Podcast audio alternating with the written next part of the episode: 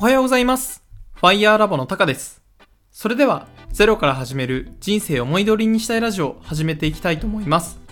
本日のテーマは、妄想こそが世界を変えるヒントになる。はい。本日はこのテーマでいきたいと思います。でですね、このテーマを話すにあたってですね、読んだ本があるんですよ。それが、直感と論理をつなぐ思考法、ビジョンドリブンという本なんですね。で、そもそもこの本にどうやって読もうと思ったか、まあ、きっかけを作ってくれた YouTube の動画がありまして、それがですね、新 R25 さんが、えー提供している副業月収700万、秋代ブログはある本を実践して実力を飛び越えた成果を出していた、かっこやってよかった本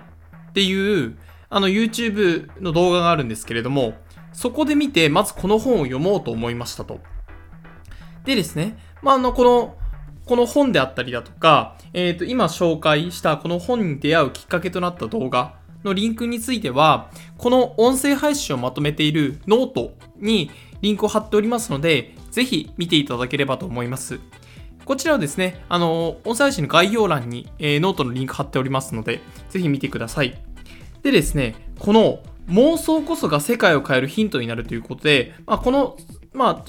こういうタイトルなんですが、まあ、実際にはこの直感と論理をつつなぐ思考法、ビジョンドリブンを読んで、あの、気になったというか、勉強になったなと思うところが、えー、3点かな ?4 点あるので、そこについてちょっとお話しさせてください。でですね、本書では妄想が世界を変えるということで、世界の多くのエリートというのは以下のことを経験から知っていると言ってるんですよ。で、それは本当に価値あるものというのは妄想からしか生まれないっていうことなんですね。で、人間の好奇心や情報への探求心というものが生まれるには、情報のギャップを感じ取ることが不可欠だと。例えば、あの、じ、要は自分がこう知りたいだとか思うためには、あの何かその知りたいものの対象が頭に思い浮かんでないと、まずそれを知りたいと思わないじゃないですか。だって筋トレに興味がない人が筋トレについて探求しようとは思わないですよね。で、要はこの情報ギャップを感じることが不可欠だと。で、この情報が欠けているという認知があって初めて何かを知りたいという好奇心が発動すると。ということは、この妄想というものを自分のですね、まあ妄想、こうなったらいいな、ああなったらいいなっていうものを明確にすることこそが、えー情報ギャップを感じ取ることができる方法だっていうことを述べてるんですね。まあこれ言われてみればそうだなと思うんですよ。っていうのも、例えばですね、あの年収を1億円にしたいと思った時に、じゃあ、そういう妄想があって初めて、じゃあ年収1億円にするにはどうしたらいいんだろうなって考え始めるじゃないですか。なのでこの妄想こそが、えっ、と、世界を変える、自分を変えるために必要不可欠だよっていうことを述べてくれてるんですね。あと気になったところが、10%、10成長よりも10倍成長を考えるムーンショットという考え方ですね。このムーンショットっていうのは、あの、えっ、と、1960年代にあのアメリカがあの月面着陸を果たした時に、まあ、ケネディ大統領が、まあ、10年後に人類をこう月面に行かせますという、まあ、実現不可能だと思われるような宣言をしてでそれが実はあのーそのなんていうんですかね実現不可能な、まあ、あらいあいわゆる妄想のおかげで、まあ、実現したとかっていうところからこのムーンショットと言われてるんですけれどもで10%成長を目標に掲げた時ってどちらかというと、まあ、間違いなく努力が必要なんですよね。だとか、えー人それぞれに頑張りが求められますと。で一方で10倍成長というのは普通にやってたら到達不可能なわけですよだって10%でさえも難しいのに10倍成長って絶対無理じゃないですか。だ例えば自分の年収を10%上げますと自分の年収を10倍にしますだと明らかに10倍にしますの方が難しいですよね。で、えっ、と、でもこの10倍成長の方が簡単って言ってる、まあ簡単というか楽って言ってるんですよね。それは、えっ、と、努力というような呪縛から自分を解放して、えっ、と、自分だけでは絶対達成が不可能なので、世の中に存在するあらゆる可能性や資源というものを活用しようという発想になると。で、これこそが10%よりも10倍の方が簡単、まあ楽って言われる、まあ意味だっていうことをこの本書では述べてるんですね。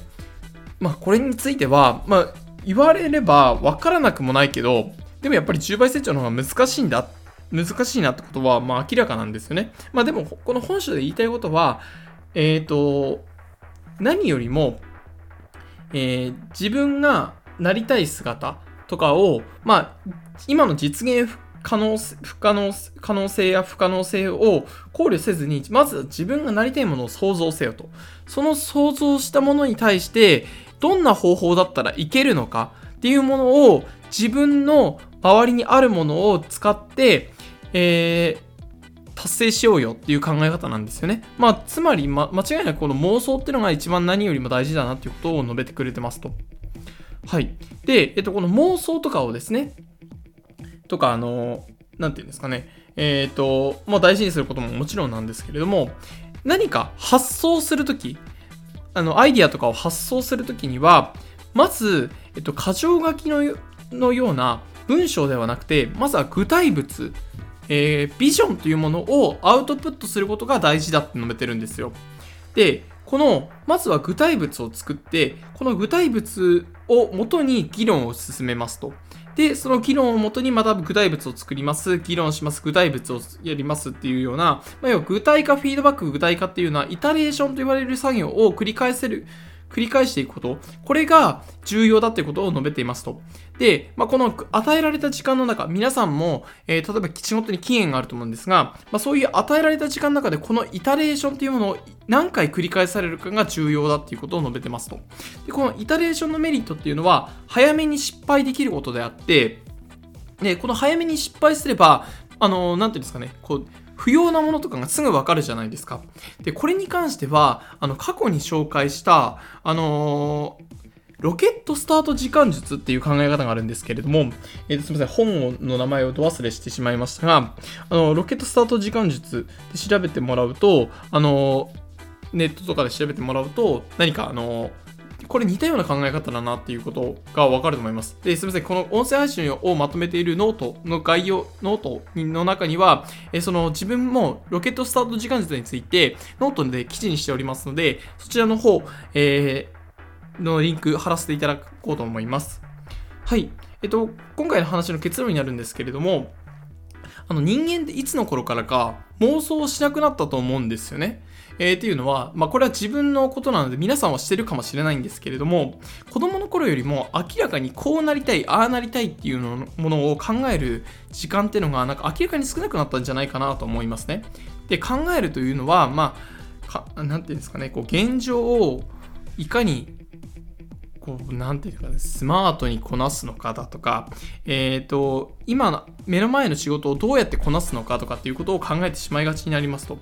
いや、そういう現状起点ではなくて、妄想をすることによって夢起点、自分の目標起点で考えることの重要性を教えてくれている本がこの本です。ですので、なんかあの、自分の考え方とかを少し変えたいなと思う方は、ぜひこの本書を手に取っていただければと思っております。このようにですね、自分は音声配信であったり、この音声配信の原稿をまとめているノートというものを毎日更新しておりますので、ぜひ聞いていただけたら聞いていただけたり、見ていただけたら嬉しいです。その他にもブログやツイッターもしておりますので、ぜひそちらの方もご覧いただけたら嬉しいです。それでは以上で放送を終了します。ご清聴していただきありがとうございました。ではまた。